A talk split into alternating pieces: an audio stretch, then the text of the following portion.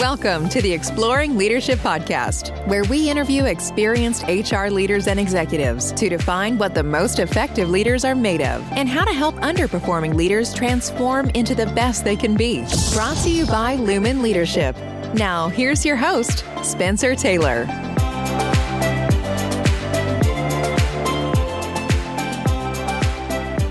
Welcome, welcome. Today, my guest is Claire Chandler, who's the president and founder of Talent Boost.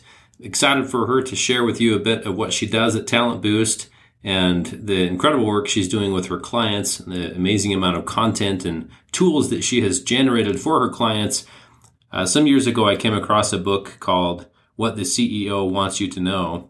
And so this interview is kind of the inverse of that. It's it's what the organizational leadership development consultants want the C-suite to know. It's kind of the idea behind the interview. And Claire just drops so many one-liners that are powerful, principles that can be transformational. I really feel that if you if you really are focusing on what she's saying, the, the implied action items and the explicit action items that she shares at the end, that you and your organization will be tremendously better for it. So let's jump into it. So excited for you to hear from Claire. I am so grateful, really I am, uh, that you're taking this time today. I know you're busy. You do a lot of podcasts. You create a ton of content.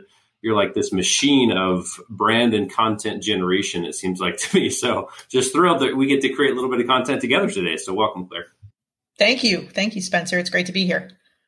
And we want to hear about you a little bit first. Um, love to kind of hear top three things people should know about you. It doesn't have to be three, but, you know, just kind of the, the headliners of, of uh, who Claire Chandler is and what made you into the brilliant person you are today. Ooh, so top three headlines. Okay. Well, first of all, I am a Jersey girl, born and raised, uh, which people are going to doubt because I don't have that typical or stereotypical accent, but, but here we are. Uh, so that's number one. Um, I consider myself a corporate survivor. So spent uh, close to twenty years in corporate America Um, before I went out on my own. And uh, since I did that ten years ago and founded my company officially in twenty thirteen, I have been uh, just loving what I do and, and specializing in helping leaders in the companies that they serve get to the next level. Awesome. Okay. Well, so a couple of nuggets I got, or uh, threads I got to pull on here. Uh, tell me more about the Jersey thing, because everybody I've met from New Jersey doesn't talk like you. You know, you know what's so funny? Um, if you if you've ever seen John Travolta, the actor, in any of the movies he's done, typically he's very so he's from New Jersey, and he's okay. very stereotypical in the characters that he plays. Whether it's Vinnie Barbarino on the you know Welcome Back, Kotter, or uh, you know one of the sweat hogs in the movie Grease, he always has a very uh, distinct accent. And I was watching a, a an interview Uh, of him several years ago. And he said his mother was so disappointed in him when he became, you know, big as an actor, because she had worked very hard to make sure he did not have a stereotypical Jersey accent. And then he went and took all these roles where he like over, you know, overplayed that, uh, that sort of, you know, dramatic accent. So um, I don't have a similar excuse. I've never done any sort of acting, but I am the daughter of a school teacher. Uh, so my mom's a school teacher, retired now. My dad is a is a small business owner, also retired. Um, and I don't know. I mean, I guess I just you know uh, prided myself on on not having that sort of stereotypical caricature accent that that a lot of people assign to New Jersey, and, and actually very few of us have. So it's interesting. Well, and I love I, I love your phrase "corporate survivor" too. I'd love to learn more about why you choose that wording. Uh, like, why did you leave, I guess? And, and like, yeah. what what uh, what led to that whole uh, survivorship, I guess, as the descriptor and, and what you're doing in contrast with what you're doing now? Yeah. So, you know, corporate gets a bad rap, right? Just just like Jersey kind of gets a gets a bad rap. And, I, you know, I, I swore I was never going to work in corporate America. Um, like I said, I'm the product of a school teacher and a small business owner, and just, you know, that whole buttoned up suit and tie, Um, you know, forty to eighty hour work week, Monday through Friday, was just not in my D N A. Um, or so I thought, of course. And, you know, I graduated college, and that's where the opportunities were.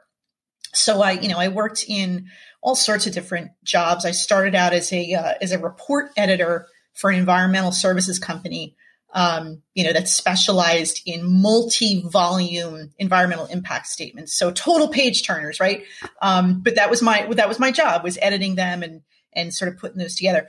Um, and then fast forward to, I worked for a global um, water and wastewater uh, environment and, and energy company, and uh, you know, really kind of got into my groove, so to speak. I probably had, I don't know, five different career changes within that same company. Started out in communications, uh, did a lot around marketing and branding, uh, took a turn in customer relations and learned so much about how the company ticked based on the customers that we were serving.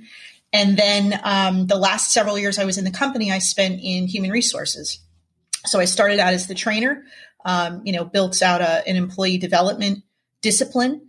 Um, you know, that morphed into all things talent management. So the entire career life cycle for the company. Um, I had the great opportunity of, of leading and designing and, you know, and advancing. Um, and then in two thousand eleven, it was my last, my last year there, as it turned out. Um, I was in a role where I was the vice president of H R for a pretty large division of our company. I was traveling all the time and I had this really amazing team, and I got to see all sorts of, you know, areas of the country and, and kind of meet people where they were, uh, which was a great experience. But while I was on one of my trips, uh, I experienced a little bit of a, of a health scare. And so, you know, went to one doctor, which led to a specialist, which led to tests. And long story short, I was diagnosed with cancer. Hmm, wow. So now, yeah, so like that was a big wake up call, right? Because it kind of forced me to go from one hundred fifty miles an hour to zero. Like I literally had to take a month off of work. I had to delegate everything. I didn't even look at email for three weeks, which was so unheard of for me. Um, and, you know, I, I mean, fast forward to now, I'm, I'm totally cancer free. Like, you know, that's not how this story ends. Thank God. Right. Thank you. Um, but you know, it really, when I, when I took that time off and I spent some time in the silence, I finally could not outrun that question that was in the back of my mind, which was, are you doing what you're passionate about? And I finally had to admit that the answer was no. Not because I didn't love the company I was in and the people that I worked with and the team that I led, but it just wasn't where my heart was in terms of doing this sort of full cycle H R. And so, you know, the funny thing about getting a cancer diagnosis is it really makes all of your priorities sort of click into focus, right? And so I knew if that wasn't where I wanted to spend my, my life, I needed to go find something else. And so that's what led me to, to leave corporate. I had a, you know, a really successful career there. I learned so much. I still keep in close contact with so many people, um, you know, that I, that I spent time with. Um, but it was, for me, it was just, that was the wake up call that my heart and soul needed, so to speak, to kind of go out and, and forge my own path. Wow. What a, what an incredible story. Again, so grateful that you're cancer free now, and great to celebrate that with you. And, Uh, it's thankful for the way you describe things. So um, I love your phrase. Something I wrote it down as close as I could uh, without taking my focus off of what you were saying. Uh, something like taking time out with the silence, like taking time to just be quiet and and think. Um, I think that there's there's certain power in that. This is not necessarily what we're going to focus on for the episode, but we we probably could though. Like just how important that is uh, to to step back. Uh, I remember reading a case study a few years ago of um, a, a president of a construction company that was kind of okay. Like they were a regional firm and they had some success, but he really wanted to grow more, just could never grow. And so he basically retired and turned the company over to the team and went fishing. And while he was fishing, he had these ideas and these insights and things that he thought they should do different. He would just kind of send the ideas to the office and they would do them. And this company just started to blow up. So I, I guess the common principle is that sometimes it seems counterintuitive, but the answer is to stop the noise and to allow yourself the space, whether that's individually, as in your case, or organizationally, uh, to take time to be quiet. Uh, you know, I love how you express that. And that's a great, it's a great story that you just shared. And it is one hundred percent the way to lead a successful business and the way to have a fulfilling life is to embrace and and create moments of silence, right? Um, I talk to so many leaders through my through my work, um, you know, and and we always come up against this obstacle because they they always say, you know, and I deal a lot with the, with the C-suite, and I know we're going to dive into that a little bit, um, but you know, the C-suite leaders especially are guilty of this. They are guilty of of of feeling guilty, quite honestly, if their schedule is not jam-packed, right? With yeah. one meeting after another, from the boardroom to, you know, walking around the operation or the office or whatever. Um, and there's a reason that mindfulness and meditation and all of these things have become such big trends. If you look at some of the most successful, famous leaders, they all point to meditation or mindfulness specifically as a core principle of, of kind of what, what has led them to their success, right? Um, and it doesn't mean that you have to start the morning in a in a yoga pose and chant and do all those things. If that works for you, great. I tried yoga. I kept falling asleep. It worked that well because it like it, it silenced the noise, right? Um, but you know, the, the the great thing about starting your day and injecting points throughout your day and your week and your life with pockets of silence where, as you just said, you can quiet the noise and you can get some perspective. They're, they're priceless. If you're just going from meeting to meeting to meeting, and any leader who's listening to this knows, you get nothing done, right? You leave that day so drained and, and feeling so unproductive, because you you didn't actually get anything done, did a lot of talking, you did a lot of meeting, but did you actually drive your business forward? So I love that analogy of, of you know, the guy who said, I'm not getting this company to where it needs to be. I'm going to just, you know, put it in good hands and leave and go fishing.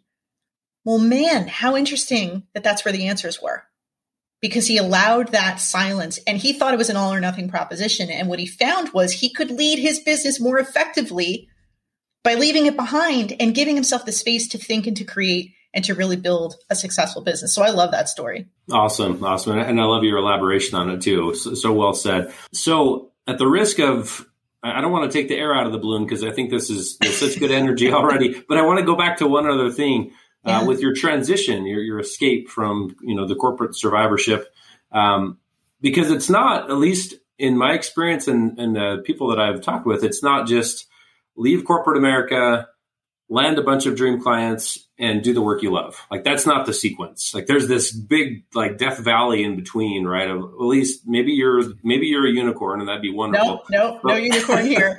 But tell me a little bit about that, like, because I yes. have a friend, for example, and I think this is still relevant for our C-suite uh, conversation.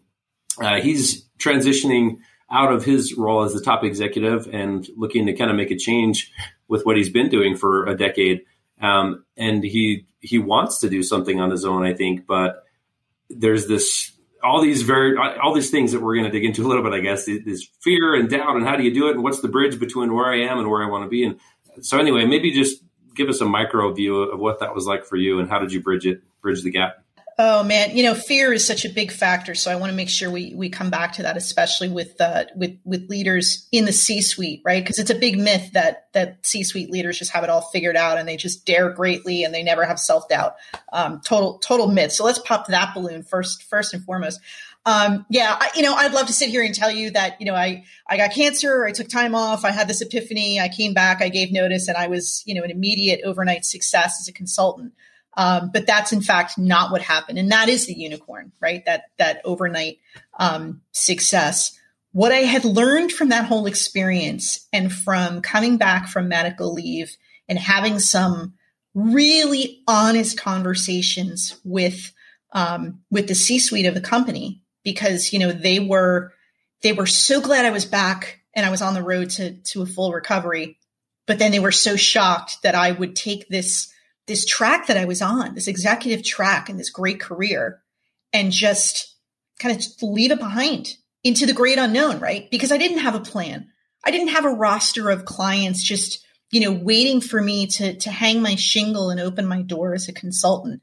Um, I didn't even have a focus at that point, you know, that, that, that day one. It's so funny. So I, so my last day of corporate, corporate life was a Friday, of course. And, you know, the following Monday, Um, I got up early, and I'm not a morning person. So this was like a big thing for me, that I got up without an alarm clock, and I'm smiling, and the sun is shining, and the birds are chirping, and it was all great. And I, you know, I, I, I went into my kitchen and I brewed a nice big pot of coffee, and I sat in a comfy chair in my new home office, and I fired up my brand new laptop that I had treated myself to. And I thought, okay, day one as a consultant, what the heck do I do? Right. Um, because it's so different, right? When you're, when you're a salaried executive, um, you know, one, you've crammed your, your day with so many different things. The priorities are kind of set for you. When you leave that behind and you decide you're going to go into business for yourself, unless it's like you're, you're going to sell physical products and you already have the inventory already established, when the value proposition is between your ears, it is often very hard to, to make that transition overnight. So for me, it was a lot of trial and error. It was a lot of outreach that didn't go anywhere. And then the dominoes started to fall because I started to reconnect with people that I had known in my corporate life and found that that was the springboard to, you know, to, to my very successful, thankfully, fulfilling, you know, fulfilling and successful consulting practice, because it was people who already knew me, who, you know, we had this mutual respect and love, and, and said, wow, you're, you know, you're out on your own now. I think I've, you know, I've got something that I, I need to pull you in on. And one thing led to another, and that sort of snowballed. Um, and, you know, th- there's, there's so much that I would have done more effectively in hindsight. Um, and, you know, it, but it has served me well, because I've been able to coach and counsel people who are on that same brink that I was ten years ago, and help them get to that focus and get dialed in on, you know, really what their value proposition is a lot faster, and in a way that sort of unlocks their genius um, much, much more easily than, than the experience was for me. I especially love just your, your pay it forward mindset. Like you're just looking to, to help make the journey a little simpler and easier. Now, so is, is that really, because sometimes we get the question, who do you love to serve? Is that kind of who you love to serve? Is that your main, uh, I guess, your dream client, so to speak? Is, is that executive in transition, or who is it? Um, you know, executives in transition are not my, they're not my mainstay, but they are absolutely, you know, kind of a piece of, of the puzzle. Um, I, what has become my specialty, and I say that because, you know, when you first kind of go out on your own, there's this whole backpack that you take with you of all these different skills and things that you could do, that you do well, that you maybe like. And it really does take a while um, without the proper guide to narrow that funnel down to not just the, the things you love to do, but the things that, you know, fuel you and give you positive energy and all these sorts of things that kind of get you in the zone. Um, so for me, the zone really is working with Um, yes, leaders in transition, but specifically leaders that are in a new role, whether it's their first role or their fortieth role as a leader, um, because there's such an opportunity to, you know, flatten their ramp to full productivity. So, um, yeah, I mean, that, that really is what I, what I specialize in. And yes, I've got the benefit now of hindsight of what would have flattened my ramp to, you know, to, to that full focus on where I want to spend my time and what's the value I want to deliver to the clients that I serve. Um, so, you know, the, the larger the organization, the, the better for me, just because there's a bigger impact. Um, mm-hmm. But I would say more recently, my focus has been on the, the smaller and growing companies, because, you know, a, a big company has, I think, more tolerance for failure, right? For a misfit in a leadership role. The smaller the company, the bigger the ripple effect of a bad decision, yeah. Right? And yeah. so I, I embrace the opportunity. I lean into those opportunities to, you know, work alongside a leader or a leadership team to say, you don't have to stumble over the same landmines that people before you did, or people in a different industry or at a different time. Let's, you know, let's accelerate your learning curve, and let's accelerate your ramp to full productivity. Um, because that's, that's not just where the profit is, that's where the fulfillment is. So let's get you there faster. Well, and I think there, I love how you put that uh, idea that just that the smaller the company, the bigger the impact of, of a misfit or, or a slow ramp, you know, a long yeah. ramp up period. Um, and I think there's even wisdom for the bigger companies out there uh, to to think of themselves, I guess, to approach it organizationally as if they're a bunch of smaller companies that are hitched together. At least that's, that's kind of how I've I've tried to approach it with uh, with some bigger clients. Just like the the marketing division or department or whatever is its own entity, and can it be profitable in and unto, unto itself? Um, and the you know the operations group and whatever else, like let's let's kind of fragment things out a bit so we don't have that dependency that actually becomes debilitating in a lot of ways and hurts profitability by thinking, well, we're big enough that we can afford to leave that V P of whatever in place for two years while they try to figure it out. I, you know, I love that observation because, you know, this is where the larger organizations can take those silos that have built up over time and make them work to their advantage, right? We, we so often hear and we talk about um, that siloed mentality in big organizations, and no organization plans to, to evolve in that direction, but it happens to the best of them, right? But what you're talking about kind of takes that silo and turns it into more of a franchise, right? And says, how do we make each of those silos by themselves more profitable, more productive, um, and, and more collaborative as a, as a bigger part of the whole, right? Um, so I love that observation. And, and I want to drill in on something you just said about the larger organization, because this is a pet peeve of mine. Um, and I know in preparing for this conversation, we were saying, you know, at some point we want to talk about the, the C-suite and what we wish they knew, because it's so hard to get their ear, right? Because those schedules are so jammed and they've got guards at the gate that won't let, you know, people like us access them, which they really need, right? And here's the, here's my big pet peeve when it comes to large organizations. When they put a new leader into a, into a role, even if they're promoting from within and they're saying, here's a rock star who's been such a great individual contributor or manager of a smaller division or what have you, and we put him into a new role. What does a large organization do? The C-suite literally, now when you hear me say this out loud, it's going to make zero sense, but this is what they do. They literally plan for a dip in financial performance for six months. Every single company does this. And if those of you in the audience are hearing this and say, that's not really true, I want you to reach out to me, and I'm going to give you how to, how to do that later. I want you to prove me wrong.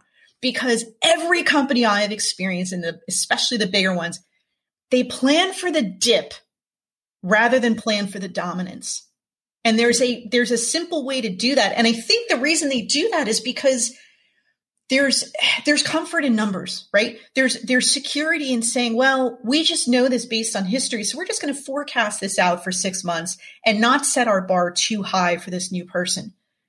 Wouldn't you rather focus your energy and your investment in making sure you've matched the right leader with the right role and giving them the support they need so that that dip is, is flattened or, or all but eliminated? It drives me crazy, as you could probably hear in my voice. I, I absolutely love that you're calling this out. And I love that soundbite. It's gold.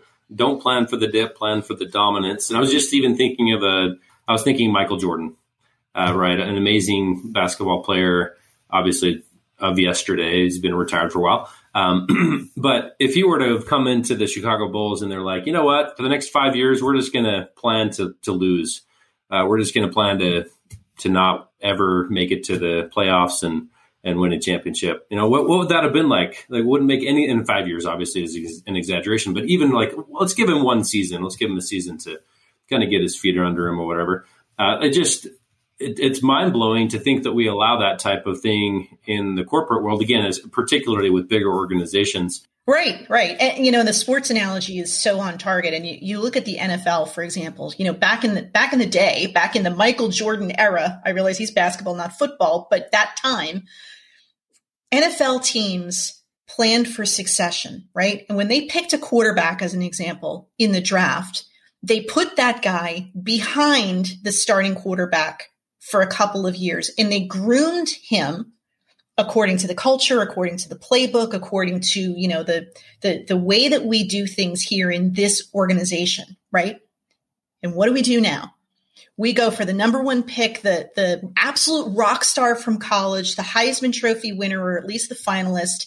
And we put them into the, the starting role immediately. And we just assume that his success at the college level will directly transfer over to the pros. And how many flameouts have we seen? And how many folks, you know, and how many others who who either peaked too early or got injured and are, you know, are now either riding the bench or are, you know, retired already. Um, and I think, you know, leaders, especially the C-suite, can take a lesson from that. It's not, you know, and I and the the one who's popping into my head right now is Johnny Manziel, right? Johnny Football. He was a he was a stud in college, and was it the Browns who who drafted him? And, you know, put him into that role and didn't give him the proper support. Yes, he had the raw talent. Yes, he had a leadership mindset, but he didn't have the right structure around him not to make bad decisions on and off the field. And that, you know, that franchise has paid the price for that. Yeah. Well, it's amazing. You're talking circles around me with football. You're so much more in tune with what's been going on. But I, I love the example, though, again.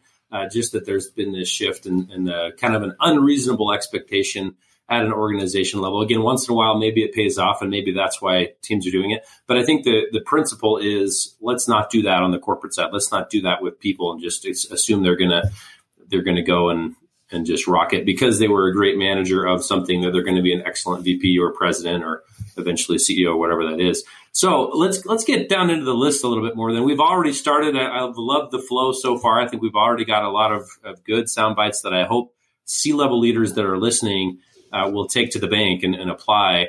What are we missing? Like, what are what are the other big headlines that you want to broadcast to that audience? I mean, for for me, I, I want to go back to the, the to this concept of silence just for a second, because I think it's it is. Uh, It's too easily dismissed. You know, we covered it earlier, but I think it's too easy for most of the C-suite to say, yeah, that's a pipe dream. It's really nice to to think I can, you know, kind of hold off meetings until ten a.m. so I can go and hold a yoga pose for a while. Um, if that's what you got out of the earlier conversation, you completely missed the point. The most successful leaders intentionally inject silence and periods of reflection and periods of higher brain, uh, you know, mental processing than the rest of you. And let me, you know, let me just speak it that way, right?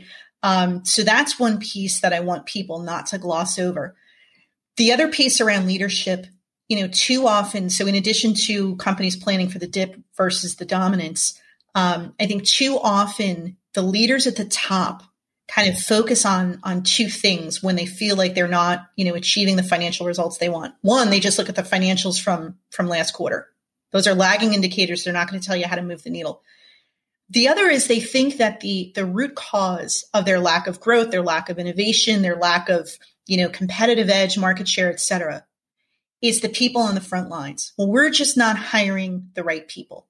And that may be true, but really what you're not doing is hiring or deploying or supporting the right mindset and perhaps the right people at the very top.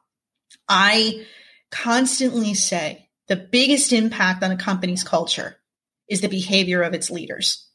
If you cannot embrace the accountability from the very, very top of an organization, that everybody else is going to take their, their cue from you, right? What is the performance that is expected? Is it very clear? What's the mission we're after? Um, you know, what's the behavior that gets recognized and rewarded and advanced? You know, um, I'm sure like like me, you have come across leaders who have this this mantra of do as I say, not as I do. Watch what happens to those cultures, because those are the ones that are going to lose out to the to the market dominators out there. So I think for me, you know, the, the biggest thing is leaders from the top have to accept accountability that what they say, what they do, what they believe, and how they communicate absolutely matters.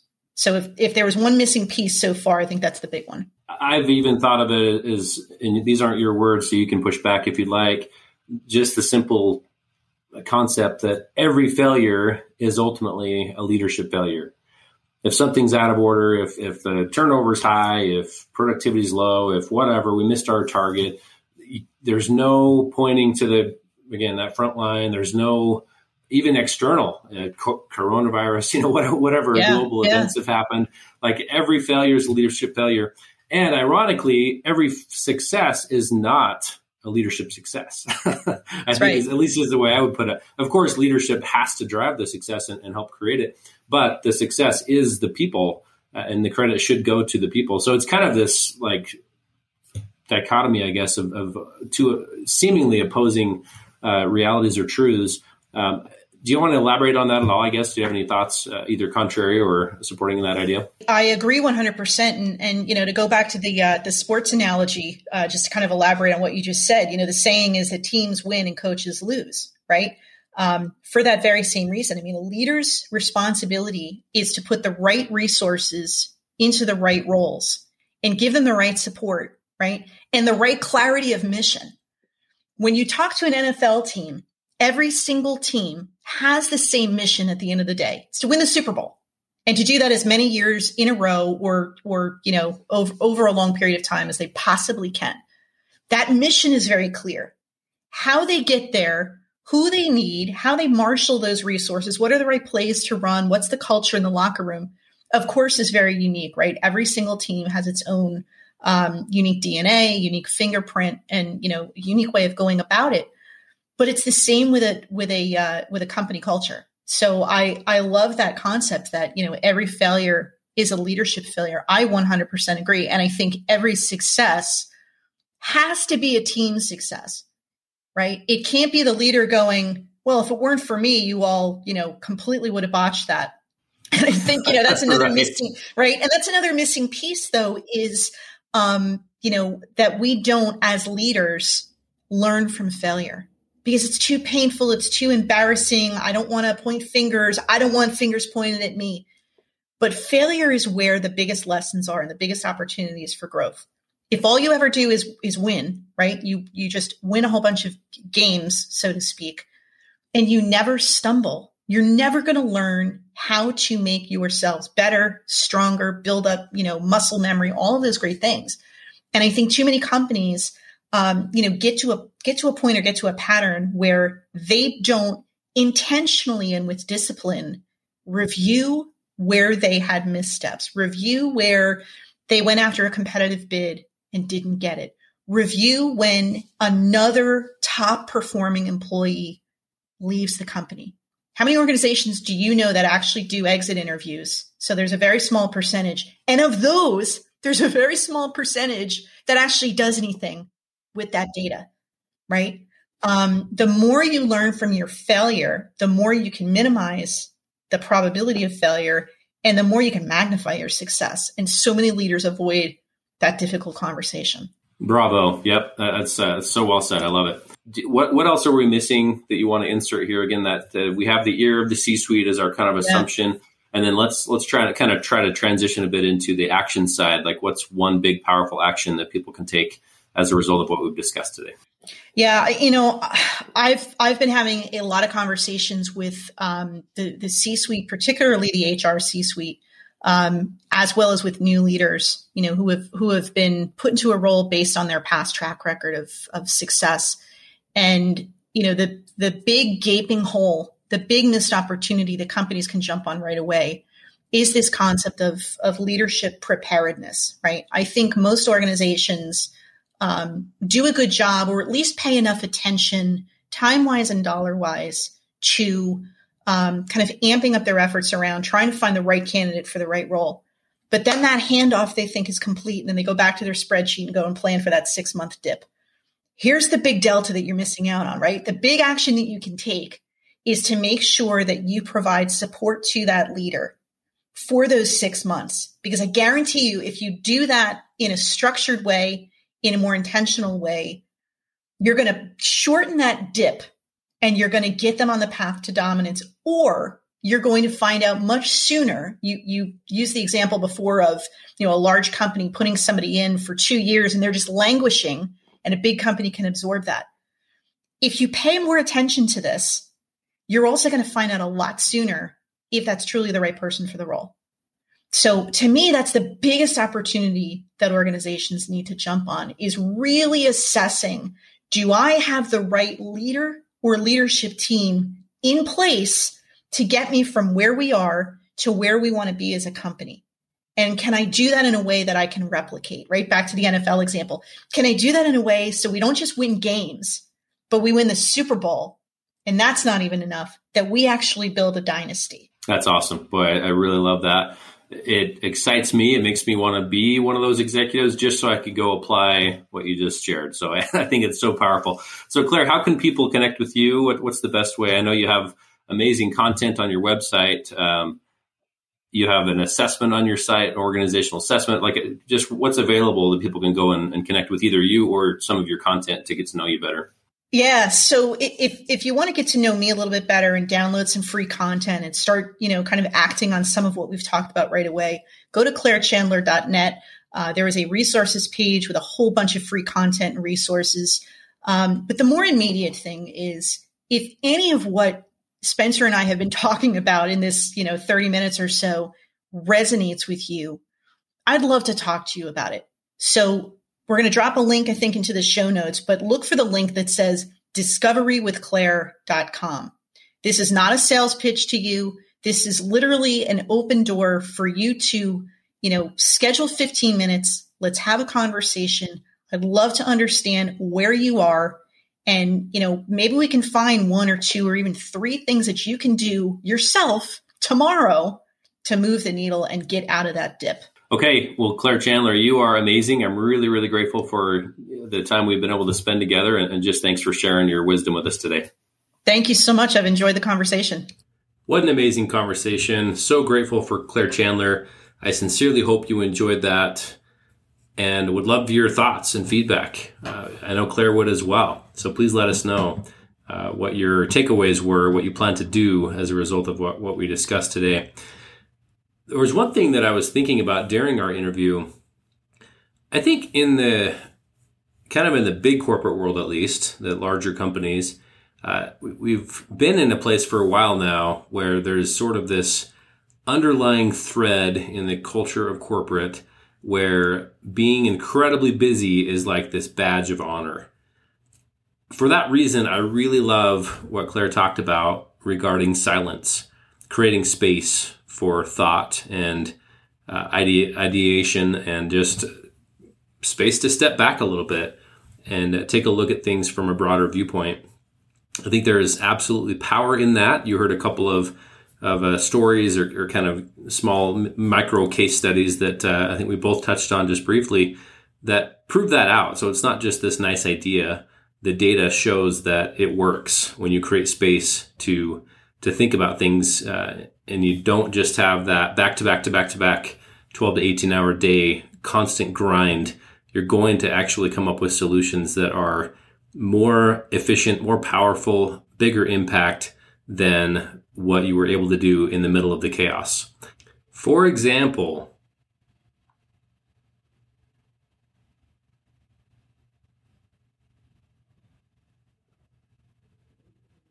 that was ten seconds of silence. You probably thought your device stopped working or froze or whatever, your Bluetooth disconnected.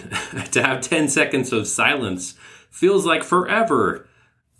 And we need at least ten minutes a day or, you know, a few minutes a day uh, to, to, again, kind of zoom out, look at things more broadly, evaluate where we are, how is our current impact, how can we make it better, uh, and even just time to be silent uh, without uh, without that active analysis or active thinking. Uh, it, it's really good for us, just the way we're built, to have a little bit of quiet. So anyway, obviously that's one of the biggest things that stuck with me. That's why I'm re-emphasizing it here at the end. But so many other valuable points and principles were conveyed by Claire. So grateful for her. I do hope you'll connect with her and her content. She's a, a brilliant woman and amazing influencer Uh, in the space of organizational change and leadership. And I'm just uh, delighted to have had the chance to visit. Thanks for joining us on this episode of the Exploring Leadership Podcast. To access free videos, leadership tools, case studies, tutorials, and more about how to engage your leaders at the next level, visit lumen leader dot com. We'll see you next time.